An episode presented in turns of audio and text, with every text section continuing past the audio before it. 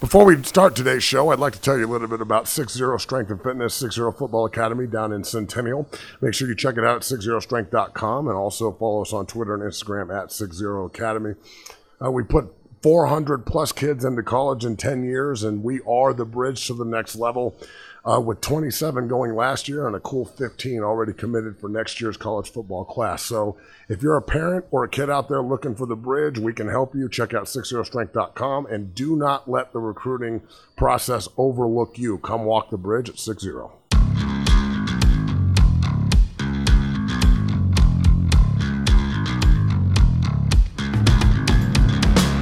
And welcome to episode eighty-one of Machesney Unchained, coming to you from the bar and studio, the D N V R bar and studio down here off of Colfax. This place is absolutely incredible. Uh, game three of the Nuggets-Lakers kicks off tonight. You definitely need to come down here and watch Nuggets-Lakers tonight, cheer on your Denver Nuggets after that heartbreaking defeat uh, in game two, which literally had me on the floor. But like I said, this is episode eighty-one of Machesney Unchained, and boy, do we have a lot to talk about. We're going to start right off the bat with telling you about the show a little bit. Uh, today we've got Alan Faneca on the show, and uh, I'm excited to have such a legendary offensive lineman on to talk about some of the problems that we saw with Denver's offensive line and some of the good things that we saw with Pittsburgh's, try and build on some of the problems that the Steelers seem to be overcoming and, and the Broncos seem to have an Achilles heel. Uh, so we'll talk to Alan Faneca about that, N F L great, and my ex-teammate with the Jets. And then we will also dive into the N F L as a whole. We'll talk about four or five games. And then obviously wrap up the Broncos and the Steelers and give you a little bit of a peek into Tampa Bay as they come into town this weekend. Uh, and there's about six thousand fans that get to go as well. So congratulations to everybody that gets to go down and watch the Broncos. Um, we will also be doing The Turning Point. And The Turning Point is going to be our new film breakdown here at D N V R. And uh, hats off to Adam and Allie and Ryan and everybody that have, have busted their ass to set it up. And I'm pretty excited about it. So we will have The Turning Point will be up at the D N V R dot com. You can go check it out. Uh, I'll be posting it at Six Zero Academy and then at D N V R Unchained also. Uh, and it'll be something that you'll definitely get a lot of eyes on as we move forward. We'll be breaking down the Broncos' protection problems from the Steelers game uh, this week on The Turning Point. So check that out. All right, so let's get into this. Right off the bat, N F L Week two, it's still weird, no fans in the stands. Uh, sorry that I've got the raspy voice. It's that honey sweet baritone. Actually, this is what coaches sound like, so I've been chewing ass all morning, so I'm, I'm, I'm a little raspy to say the least. Uh, I'm also yelling at the television a lot when the Nuggets are on, so my voice is gone. Um, I'm going to start off in New England, Seattle, and I know it's the nightcap on Sunday, but it was one of the best N F L games I've seen in a while. After watching Russell Wilson's performance week one against Atlanta, for him to go back out and do that against the Bill Belichick-led defense, and I could really care less who's on defense for Bill Belichick. You know they're going to play well. That early mistake, Olsen, you know, dropping the pass and McCourty taking it in, putting them down seven nothing, for him to play the way he did in that game. Russell Wilson's got to be leading candidate for M V P right now. And then Cam Newton, man, I mean, look, I don't, I hear a lot of people bitching and moaning about the Broncos quarterback situation, and trust me, we'll get into that. But I hear a lot of, well, why didn't we go after Cam Newton? I don't think it would have worked in Denver. They would have tried to make Cam fit a scheme rather than Josh McDaniels, a guy I played for here in Denver, and Bill Belichick, who, who are notorious for getting a player in, in the inside the walls up there in New England, and kind of morphing the system around them. I mean, they did it with Tom Brady for twenty years. And they've done it with Cam Cam Newton. And this team is scary. And if they can control the line of scrimmage the way they did, and, and they are bringing eleven on eleven at you with Cam Newton as a runner, and then he can throw the ball for four hundred plus yards, damn near three seventy, whatever it was, that team is scary. And I still think they're the best team in the A F C East until Buffalo wins that division and beats them and they host a playoff game. I got to roll with New England. So that was one hell of a game. And, you know, whenever Seattle and New England gets together, it's pretty good. Uh, Carolina and Tampa. And I just wanted to touch on this because of two things. Number one, the injuries. Christian McCaffrey is a guy that went down. He's out four to six weeks with a high ankle sprain. That's terrible. Uh, Colorado pride, Christian McCaffrey. But Carolina is a young, spry defensive football team, kind of similar to what the Broncos have. They can get after the passer. Uh, you know, they've got a, a lot of really young talent that's cutting their teeth and trying to learn. And Tampa Bay went in there and, and mopped them up thirty-one seventeen. And Tom Brady looked okay. I'm not going to say good, but he looked okay. Mike Evans got on track, seven catches. So I'd like to think that Tampa – I'm not going to say that I want Tampa to hit stride coming into to, uh, Empower, but it is going to be a highly competitive game on Sunday. And I don't think there's going to be a lot of people picking the Broncos. So the Tampa looked decent. They're going to want to improve this week, and they're going to use the Broncos as a stepping stone. After talking with Ryan Jensen, the center for the Bucs, uh, a guy that I've been working with for years and years and years down at Six Zero, they are chomping at the bit to go out here on national T V on Fox and uh, and get after it at Empower Field. So keep your eye on Tampa all week. That's going to be an interesting matchup. Three, uh, Baltimore and Houston. Now, Baltimore and Kansas City play on Monday night, and I'll talk about Kansas City after this one. Uh, Houston has got to be disappointing. I mean, if you're if you're sitting there and you're DeAndre Hopkins, or if you're uh, Deshaun Watson, you've got to just be so, so pissed off that DeAndre Hopkins didn't hit the wall that Bill O'Brien said he was hitting. He's leading the N F L essentially in receptions, and he had another eight or nine on Sunday for an upstart Arizona team that's two and oh. Kyler Murray sure does look happy. Uh, Deshaun Watson has a depleted offensive roster, in my opinion, an aging J J Watt, and a, just a defense that doesn't look like they're up to snuff. Now, of course, they're playing good football teams at the beginning of the year, so we'll see what happens when they start playing the A F C South more primarily than just all these good teams back to back to back on national T V. So Houston right now looks like a team who's not going to be in the playoffs, even after paying Deshaun Watson. You can't go get you can't get rid of DeAndre Hopkins and expect to get better. That's an idiotic move. Uh, at some point, J J. Watt's going to move on from Houston as well, and he'll either have the Reggie White trail where he goes and is very, very you know competitive on a good team, or the Bruce Smith way where you know he just goes and he's a guy for a couple more years and then he's done. Um, Baltimore is scary. The Ravens, I'm very interested to see what Monday night looks like against Kansas City, but the Ravens are another team that can go straight eleven on eleven on you, with the quarterback being a major weapon running the football. They are really, really good on defense. I mean, scary good on defense. And I don't think that you're going to get three crap performances by, by Jackson and that team in the playoffs in a row. So Pittsburgh and Baltimore are going to slug it out for that, for the division crown, and Cleveland's probably going to be fighting for that last wild card, with whoever doesn't win the division getting one of the higher wild cards with Baltimore and Pittsburgh. I'm telling you, man, the Ravens are a very, very scary team, but again, the question is going to be, can they do it in the playoffs? They host Kansas City Monday night. That game is, if you're not excited about Mahomes and Jackson, you don't like football. Four. The the battle in SoFi between the Chargers and the Chiefs. I'm not going to elaborate on the first three and a half quarters, but the last eight minutes of that game, when the, the Chiefs are down seventeen to six, and all of a sudden seventeen to nine, and then all of a sudden they're seventeen seventeen, and then you're like, damn, Patrick Mahomes, what can't you do? Justin Herbert went for over three hundred in his debut, looked really, really good, the rookie from Oregon. Uh, just for Anthony Lynn, his head coach, to come out today and say that Tyrod Taylor's definitely the starter, and Herbert's a backup for a reason, and yada, yada, yada. Not very happy uh, that Tyrod didn't play. I don't know. I'd be pretty pumped if my rookie quarterback went for three eleven um, and, and pushed the Super Bowl champions the way they did. Uh, Kansas City, Kansas City's going to get everybody's best shot, and they should. Patrick Mahomes is, I mean, I, I don't know. I can't believe I'm saying this, but he's already a Hall of Famer. And he just keeps getting better and better and better and better. That defense is going to be scary when they figure everything out, uh, and they can really rush the passer, and they get some good leads as they were trailing all day on Sunday. So Kansas City, the Chargers, that was a hell of a football game. SoFi looks like it's really nice. Empty, but really nice. Um, lastly, Raiders Saints last night. Another, the, the Death Star. Let me just reiterate this, Raider fans. The Death Star is not where opponents' fears go to die. It's where the Empire went to die, dummies, twice in two movies. They got racked in the first movie, in, in, or the fourth Star Wars, and they got racked in the last Star Wars when it blew up completely. So I know you're trying to be tricky and shit, but the Death Star is where the Empire dies, which I think that's the side you're on. But that's, just leave it to the Raiders. Um, but I will say this, their new stadium is incredibly nice. even though it was empty and weird.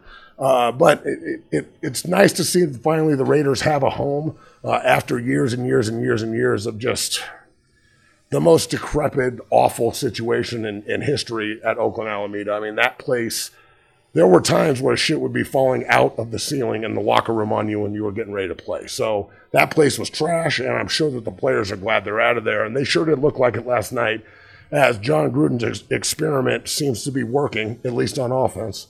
Uh, as they're now two and oh, they took care of Drew Brees' Saints last night on Monday Night Football and looked good doing it after coming back from a seventeen to three deficit. So Carr seems to have it figured out.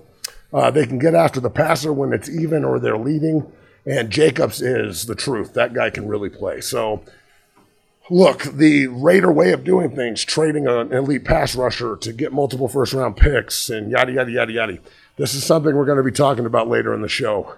Wink, wink. So uh, the first, you know, th- those games were elite, in my opinion, and the ones that you really need to be looking out for as we move forward here uh, into week three of the National Football League. So uh, it's my pleasure to bring on my uh, friend and ex-teammate, Alan Faneca, uh, an L S U Tiger, played for the Pittsburgh Steelers and New York Jets, and one of the best offensive linemen of all time. Uh, here on Machesney Unchained, episode eighty-one from the D N V R studio down here at the bar off of Colfax. Uh, we bring on Alan Faneca on episode eighty-one.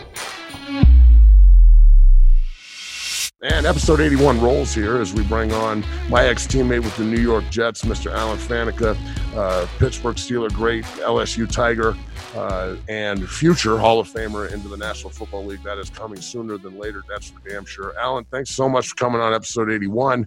Uh, and sharing some of your expertise here with uh, the Unchained Nation here on D N V R dot com. Uh, Alan Faneca joins us. Alan, how you doing, brother? Doing good, man. How's it going? It's going pretty well if, if you're a Steeler fan. It's not going too well if you're a Bronco fan. Uh, I, right, first and foremost, right off the bat, a guy that a, a guy in me who I couldn't stay healthy to save my life, and uh, in my body just every time I got healthy, it gave out on me again. And a guy like you who played as long as you did, who relatively stayed pretty healthy in your career, what do you make of Sunday's pandemic of injuries right before we get into the the scheme of Pittsburgh Denver?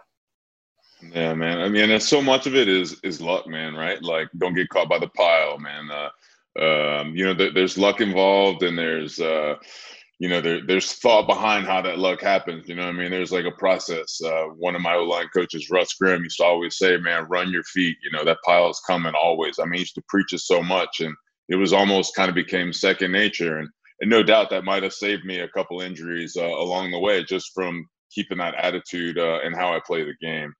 Um, you know, luck, good luck, bad luck, and there's just, you know, there's shit you got to be able to stop, man. It's just, you know, it's just the way the game is. It's, you know, it's, it's football. one hundred percent injury risk. And, and it's funny that you say you bring up the pile.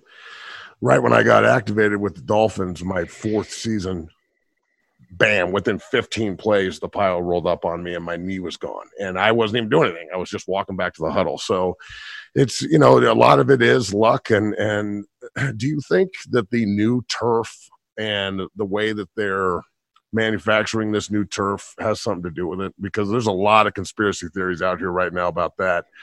I played on grass the majority of my life. Where do you stand on that? You know, I think it's a lot better than it used to be, man. I used to play, you know, I had some games on the, the original AstroTurf, man. Go out there and check the seams, and oh, uh, it's way it's it's way better than uh, that stuff. The Three Rivers um, turf? Three Rivers, man. You had to go. You had to go find the. Uh, Uh, the pitcher's mound, and uh, let's see, the uh, the third baseline ran mostly along along the end zone of all places. And man, you had to go do a seam check, man. Hey, man, pitcher's mound's pretty bad today. Catch, keep an eye on it. That is crazy. Literally. So it uh, seems like things have gotten better then, in your opinion. Yeah, yeah, yeah. But it's still at the same time, you know, it's not grass, right? It's right. It's not going to give. That grass is going to, you know, twist, and you know, big chunk of it's going to go flying. That that's not happening with the stuff they're paying for. Well, you figure in the N F L with all that money and all the money they invest in their players that they would just invest in grass fields. But it, it is what it is.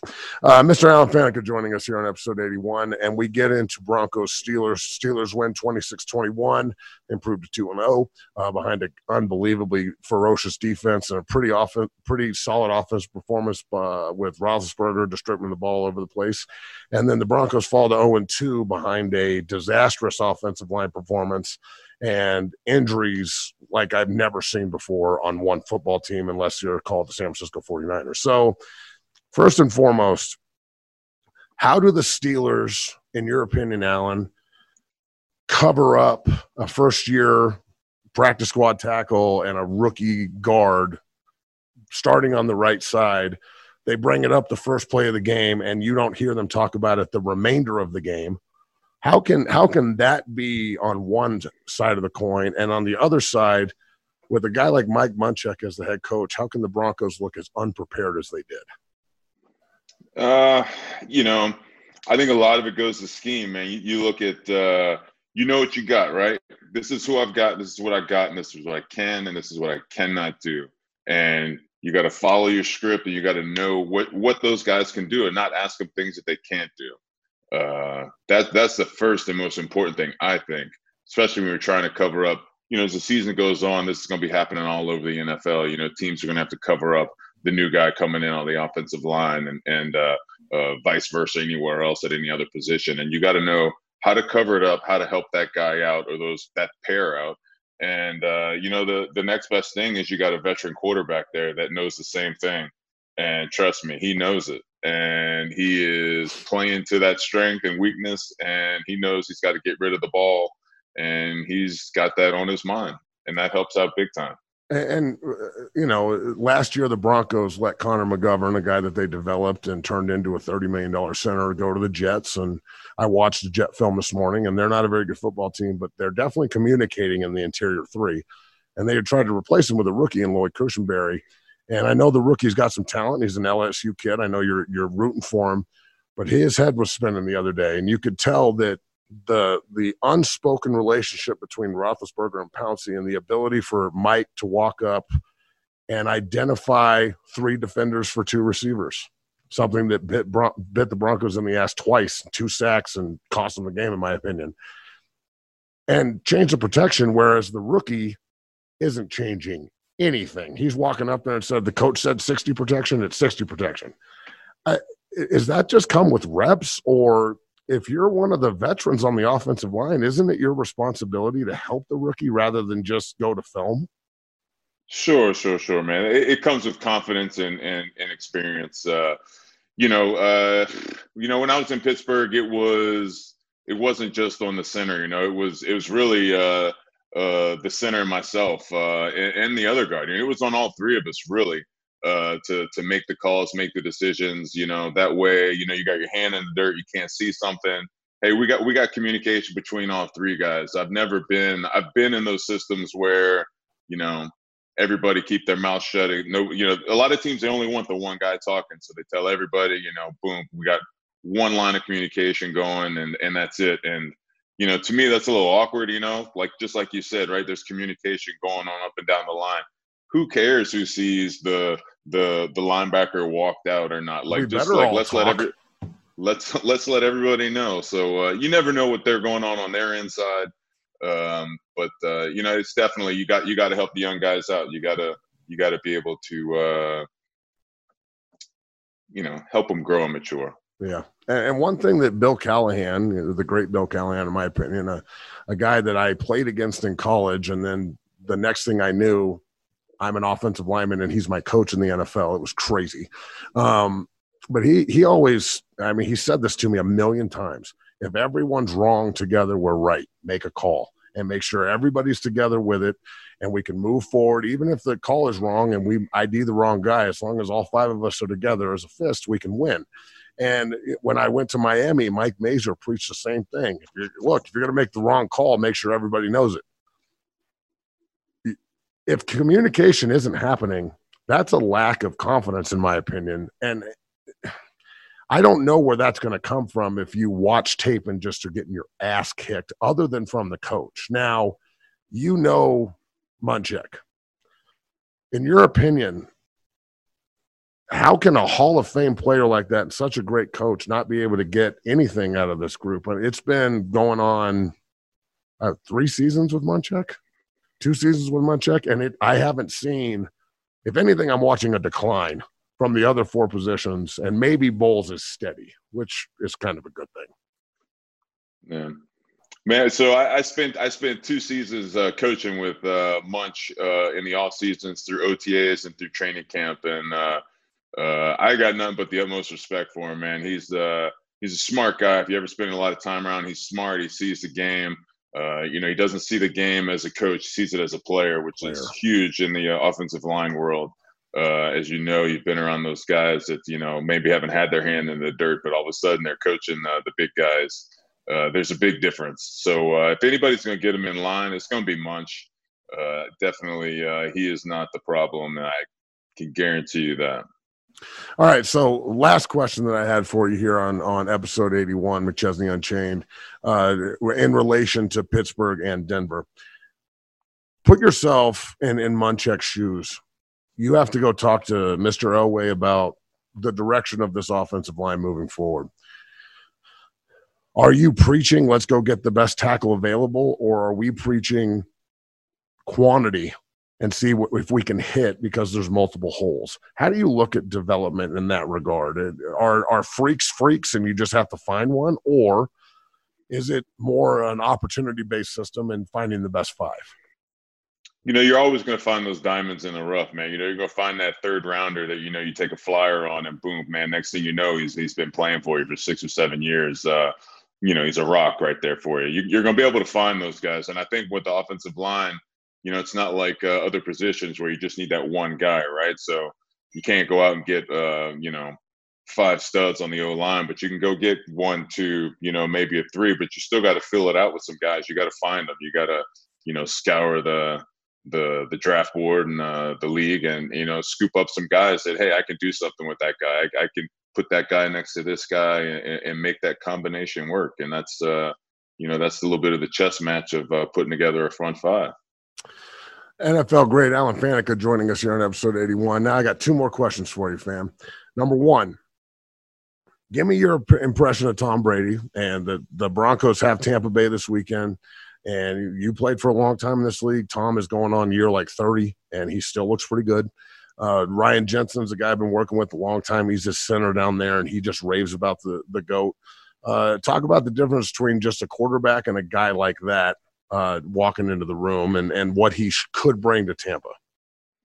Man, like I said, you know, when talking about Ben and the offensive line there, you yeah. bring, you bring a, a, a wily old vet in there, man, a guy that's uh, smart and can still do it. Uh, elevates everybody else's game. It's going to make everybody else look good. Uh, you know, so all of a sudden that, uh, you know, guy that's borderline uh, Pro Bowl look now looks like a solid Pro Bowl guy. You know, he's going to elevate everybody's game. And that's, uh, uh, that's, that's huge on offense, man. You get a guy back there, all of a sudden offensive line looks good, right? The ball's getting out on time. It's coming out. It's quick. Nobody's getting there because the ball's gone. You know, the guy's still the same, still, still the same left tackle. But now he's not getting it, giving up any pressure, you know. So he's making everybody look good. Well, I equate it to this too: is when we were in New York, uh, C P was there balling, and then all of a sudden Brett Favre rolls off the plane, and it was it was different. I mean, when when Brett walked into the meeting room, we were like, okay, that's Brett Favre. And I is that the way you felt too? Because as a practice squad developmental guy, you know, that looked up to guys like you and Meat and and you know Ferg and guys like that. When you guys were all like, holy shit, that's Favre, let's go. I mean, that, that's got to be the way that that a great like Brady is revered, right? Sure, sure. No doubt, man. That's, uh, you know, all of a sudden he's just dropped into your lap, man. And uh, literally Favre was dropped into our lap. That was crazy. Over, overnight. Uh, so, uh, yeah, you know, I mean, all of a sudden, I mean, like, man, you got this guy, you know, let's use what he's got, you know. Favre was changing things in the huddle as he was, you know, learning things. And, uh, you know, you're like, all right, man, let's do it. Uh, so, you know, there's a little bit of that going on because they have their comfort, right? You know, Brett came from Green Bay and he knew it was comfortable to him. And same thing. Tom's spent all those years in uh, New England. You know, he's got his comfort zone. He he could care less about what they're doing to a point because he wants to be comfortable within their system of what he's comfortable doing. I'm excited to watch the Tampa Bay Denver game this Sunday. All right, last question, just because it's something I'm going to talk about here as we move on. Put yourself in the G M shoes here in Denver. Von Miller's healthy at the beginning of next year. You're rebuilding. Do you try and trade him like they did Khalil Mack, or do you roll with Von Miller? Quick yes or no. Trade or no? No, no trade. No trade. All right. Okay. No trade by Alan Faneca. All right, cool. All right, episode eighty-one uh, is fire. I love it. And having Alan Faneca on the show is awesome. It's always a pleasure to have you, Alan. Thank you so much for coming on and preaching some truth here. Uh, stay up down there, brother, and, uh, and, and stay healthy. Thank you so much. Anytime, brother.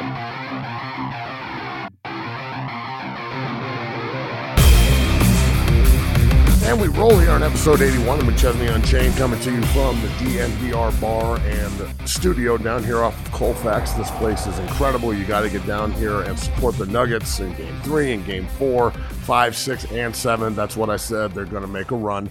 Uh, game two broke my heart, but it's okay. It's okay. They come back when their back's against the wall, and I've seen it, and I believe it.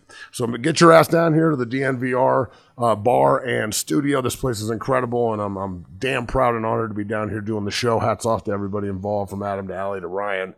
Uh, thanks for all your hard work. So we move on. Uh, Alan Faneca was on the show. Alan's going to be a Hall of Famer before you know it, and I think he got snubbed the last time. But you can only allow so many guards and centers in. Kevin Mawai had to get in, and Alan's up next, and that, that guy was such a great pro. He helped me out so much when I was uh, when I was coming up in the league and taught me so much stuff that I still try and implement and teach these days down at Six Zero. So remember, you can always follow us on Twitter at Six Zero Academy, uh, on Twitter and Instagram, and then at D N V R Unchained uh, on Twitter as well to follow the show, and then at D N V R underscore sports for all things D N V R. Uh, and you can always follow them, and it's a great follow. And in my opinion, they do the well, we do the very best job here uh, on the Front Range, way more than a blog, I'll tell you that. All right, so week two was what it was, and the Broncos lose twenty-six twenty-one, fall to oh and two. And it's doom and gloom. I'm not going to sit here and act like it's not. I've been part of a four and twelve team that was injury bitten and couldn't get out of its own way.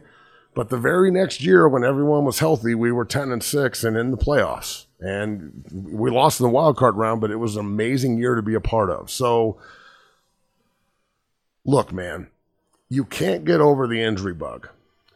I think that ninety percent of the N F L teams have depth problems. So, yes, I think that that is a problem now, but with all these guys being hurt, you're going to bring up a lot of guys that were practice squad players, or bringing in guys on your list to be on the practice squad. They're going to get their eyes on so many bodies throughout this season, and all these guys are going to be playing that are, it's just going to make camp more competitive next year because you have so many guys on the field that have gotten reps, and that's how you build depth. So you may need to to get your ass kicked one year and go three and thirteen in order to get a high draft pick and build some depth on your football team. The last time the Broncos went four and twelve was my last year, and they got Vaughn the next year. So it's not all bad. Now, look, there's nothing good about getting injured, but I can tell you this. As a certified strength and conditioning specialist and an offensive and defensive line guru, a guy that this is what I do for a living down at Six Zero, and we it, it works. My way works. I learned the majority of what I know from a strength and conditioning standpoint from Lauren Landau. He taught me. He trained me for six years while I was in the league. He trained me to go into the N F L. All you idiots, I don't know another word for it, who are out here saying Lauren needs to lose his job because guys are getting hurt. Man, go back to tennis, dog. Football's a collision sport. People are going to get hurt. It's not his job to evade A C L injuries. It's impossible. So, again, that's that's lazy. And it's coming from the media a lot of the time, too, which is even lazier. So, first and foremost, that needed to get off the table, and it is. N F L injuries are what they are. You, we need to deal with them. And, I, again, it's going to provide opportunity. And this is an opportunity-based league. It means not for long, not National Football League, N F L. So, the Broncos lose twenty-six twenty-one. To be completely honest with you, I could care less if they win again. They're going to win some games. They got the Jets coming up. They got the Dolphins. They're going to win a division game. They're not going to go oh and sixteen. They're, they'll end up four and twelve, five and eleven. And to be completely honest with you, I'd rather them end up three and thirteen if that's going to be the case, because I'm not saying we need to suck for Trevor or Fields or any of these other guys, but if you're going to be bad, you might as well have the top pick. And I, I look at it like this. Even with Drew Lock under center, you don't pass up on potential greatness for somebody that could be potentially pretty good. And it's it's the competition-based business that we're in. It's why they don't have any more bonus babies. It's why you don't draft a first-round rookie quarterback and then pay him eighty million dollars anymore, like Sam Bradford got, the last bonus baby. It's the reason Arizona drafted Josh Rosen ten and then got the first pick and drafted Kyler Murphy, Kyler, Kyler Murray one, and bam, Rosen's on the practice squad in Tampa Bay. Why are we not trying to pick him up, see if we can kick the tires on him if he's any good? This is why. Because Denver doesn't develop. And this is my point. They need to find superstar quarterback talent because I don't believe they can develop the talent. I don't. The, Peyton Manning didn't need development. He needed he needed Robins everywhere. He's Batman. I need ten Robins and we'll go win a Super Bowl, and they did. Von Miller doesn't need to be developed. He needs to be drafted. He's a superstar. Period. They need the highest pick they can get so they can get Justin Fields or Lawrence or whoever emerges this year as the next superstar talent, and they need to ride with that guy. Period. And if Drew Lock beats him out in camp, Drew Lock beats him out in camp. But I, I'm listening to this discussion, the Joe Burrow, Andy Dalton, you know, move on from Andy. Locke is Andy Dalton. He's a he, he's a rich man's Andy Dalton because nobody can be a poor man's Andy Dalton. He's already that guy. But you don't pass on Joe Burrow. You don't you don't pass on Tua Tagovailoa. You don't you don't pass on Kyler Murray. You just don't do it when you see somebody that fits scheme. And my question to Denver to the Denver Broncos is, what is our scheme? Why do we keep recycling offensive coordinators? And is Vic Fangio going to be the guy?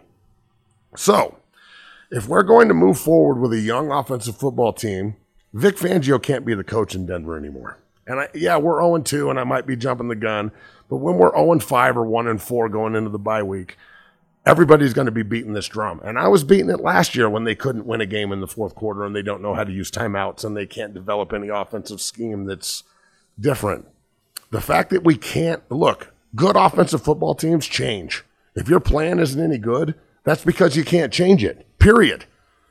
Any plan that's worth a shit can be changed. Look at what the, the, the Patriots did. They went from having a statue at quarterback, four or five wide, quick throws, to being to looking like Auburn and running the ball for two hundred twenty yards a game because they got a quarterback to fit. And they were like, okay, what can he do rather than asking him to fit a scheme?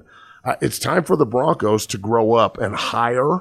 Go hire Joe Brady as your offensive or as your head coach, the offensive coordinator and passing game coordinator for the Panthers that, that helped Joe Burrow develop, that's scoring, you know, thirty points a game for the Panthers in his first two.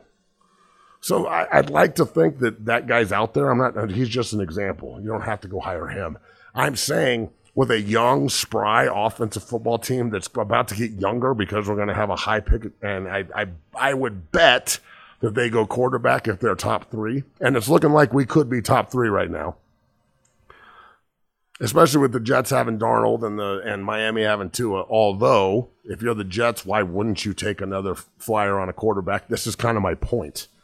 Just sitting back and saying we have the guy is how you lose in this league.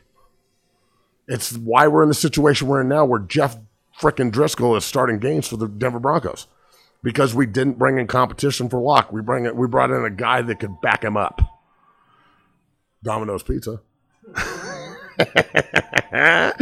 uh, so, so look, man, I, I think that you have to breed competition in this league. And if you don't breed competition in this league, you get stagnant and you're one deep. And that's what the Broncos are. They're one deep. So I, I'm looking at this situation that Denver finds himself in. Where do you start? Do you start on the offensive line? Do you continue to do you continue to bring guys in in the free agent market that were developed by somebody else just to be let down? Is Glasgow and his forty-five, fifty million dollars really better than McGovern and his thirty? Especially after the problems we saw that we will absolutely and unequivocally go over in the turning point here as we talk about the problems with the Broncos' offensive line and protection scheme. That was bad, man. It was bad technique-wise, and it was bad scheme-wise, and we will elaborate. I can't wait to get this Turning Point show done just so we can post it, so I can sit there and go, look, it's fixable. And that, I guess that's the point. Regardless of all the negativity and how bad things get, everything is fixable. And the N F L means not for long. You're not going to be bad for long. If you do it right, bring in as much competition as humanly possible. I don't care if it's veteran free agents, undrafted free agents, or draft picks. It's time. When Vaughn gets healthy, it's time to move on from fifty-eight because this football team's not competitive the next two or three years. Go see if you can get a first-rounder for Vaughn. I don't know if you can coming off an injury. His, his, his value might be down, which is insane to me, but it might be. Do you re, do you bring Simmons in on a massive contract or let him walk after uh, the franchise tag? I don't know the answer to that question. That's a John Elway question. I wouldn't be surprised if they let him walk if they're rebuilding. Kareem Jackson's probably got to move on. I mean, you've got to get rid of any high high price price tag on your offensive or on your offensive and defensive side of the, of the field. Keep McManus around. You're going to need a field goal kicker. You're going to have a lot of opportunities to do that with young quarterback. So they need to repair their offensive line. They have to invest in the offensive tackle position. It can't just be one way. You need two of them. Um, I, I know that they invested draft capital in, in Cushenberry, and he, he looks like he's going to be the future at center, but you've got to help the kid develop mentally. He can't get one look he hasn't seen before and have what happened on Sunday happen, because the inability to have a veteran up there that can change protection and put us in a better look is why Drew Lock is hurt. Not sliding to a T E game with with Bud Dupree and Alou running it when you're three-man rang away, which is what we're going to talk about in the Turning Point, get your quarterback killed. Him not being able to read past one read gets him killed. And it's not as if Driscoll didn't come in and play well. He did. He actually came in and played pretty damn well. But I, I said this to myself the other when I was watching the game the other day. The Steelers aren't just beating the Broncos. The Steelers are punishing the Broncos for being on the field with them on Sunday. How, I mean, they that team didn't get beat. That team got destroyed on Sunday. The Steelers lined up and beat the hell out of the Denver Broncos on Sunday. They hurt the quarterback. They hurt the number one receiver. They hurt the number two receiver. they, and then they hurt the ego of everybody else on the field that was there. I mean, it, it, it, we opened up the game, and we, I say the Denver Broncos, pounded Melvin Gordon, and that that was gone immediately after Drew Lock got hurt. They immediately reverted off of that. So I don't want to sound negative, and I'm not saying the season is over. They could come and, and, and they could get competitive in some games and pull, pull a couple of wins out, but I, I'm saying this. I watched the rest of the A F C West, and they have gotten better, all of them. And New England's not taking a step back. I think they might be better suited with Cam at, at quarterback with the personnel they have, honestly. I mean, Tom Brady ran the hell out of the ball his last three years in New England. The A F C stacked. They got good te- – two teams are making the, the playoffs out of the North, and Cleveland's going to be fighting for that third spot. It It's time to look at ourselves in the mirror and accept what it is. We are being forced, forced – to develop. We are being forced to reevaluate the way we're doing things, and we are being forced through injury to reevaluate the way this team is built and sustained. Now, I asked Allie this question because she's an Eagle fan, and, and she gave me the right answer. The Eagles are oh and two and struggling really bad and have depth problems and yada, yada, yada. Would you trade your title to be consistent every year? And the answer was absolutely not. So, Super Bowl fifty, I hope it was worth it, because the last four years leading on five now have been shit. It's not the way the Denver Broncos want to operate. But, but, I think I, I'm in the same boat with Allie. I I can't say that I would sit here and trade the that season, especially at the end of the Peyton Manning era after they had lost the way they did to Seattle. I wouldn't trade two Super Bowl appearances and, and one victory for four or five years of just being a wild card team and maybe getting popped out in the A F C title game twice. I'd rather win a title than just be good. Now, the thing is, you can do both. You can. You can do both in this league. And until we find the quarterback to do both with, we're going to be having this conversation a lot. So the Drew Lock, hanging on to him, you know, and yeah, he can come back this year and play, and next year he's going to have some supreme competition, and maybe he'll be trade bait, especially if the team's bad. If Drew Lock doesn't want Trevor Lawrence or Justin Fields in the meeting room with him next year, go win at seven or eight games. Come back and win out, and you won't, and people will stop talking about this. But if you go out against the Pittsburgh Steelers and within the first drive you're hurt, that's not good. As a guy who couldn't stay healthy in the National Football League, your opportunities are going to dry up really, really, really fast if you can't stay healthy. And hurting his throwing shoulder and hearing it's a rotator cuff injury, and it's not that bad. That's like that's like hearing Verlander's Tommy John surgery isn't that bad. He's a he's a quarterback, man. Any trauma to his shoulder is not good. Ask Drew Brees. So we'll see what happens. Uh, the Broncos host the Tampa Bay Buccaneers Sunday. Tom Brady, the GOAT, walks into town. Uh, you know, I've been working with Ryan Jensen a long time. He's the center for the Tampa Bay Buccaneers, and I've never heard him this uh, just pumped up about playing football. I mean, that's what playing with the Hall of Famer does, just like Alan Faneca said. Uh, I'm eager to see how Denver competes this week. You know, everybody and their mother is going to just pick Tampa to come in here and roll the Broncos back ups, essentially. And I, I really am hoping that the Broncos come out and give them a fight. And we see some of these young guys kind of turn their nose up at the at the notion that the season's over. You know, as a, as a player who was at the bottom of the roster my entire career and had to fight for everything I got and got cut all the time and picked up and opportunity and then cut, and it's the way the National Football League is, N F L, not for long. I don't know how to, like, suck for a draft pick. I think that it's a coward move.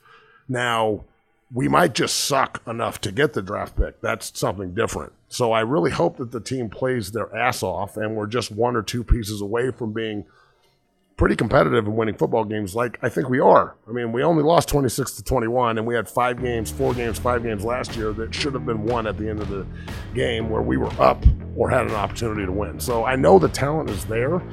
The thing is, is the head coach going to be there in the future? And if he's not, then what are we doing? It's a lame duck head coach. So there's there's a lot of decisions that need to be made, and losing football games, I don't know if it's going to make it easier or harder. I haven't figured that one out yet. So everyone check out The Turning Point. It's going to be posted up here today at the D N V R dot com and also on uh, the Twitter page, D N V R underscore sports. Check that out. Get your ass down here tonight to watch the Nuggets in game three against the Lakers uh, at the D N V R bar down here off of Colfax. I'm Matt McChesney. That was episode eighty-one of McChesney Unchained, coming to you from the studio down here at the D N V R bar. Thanks for listening, folks. Take it easy.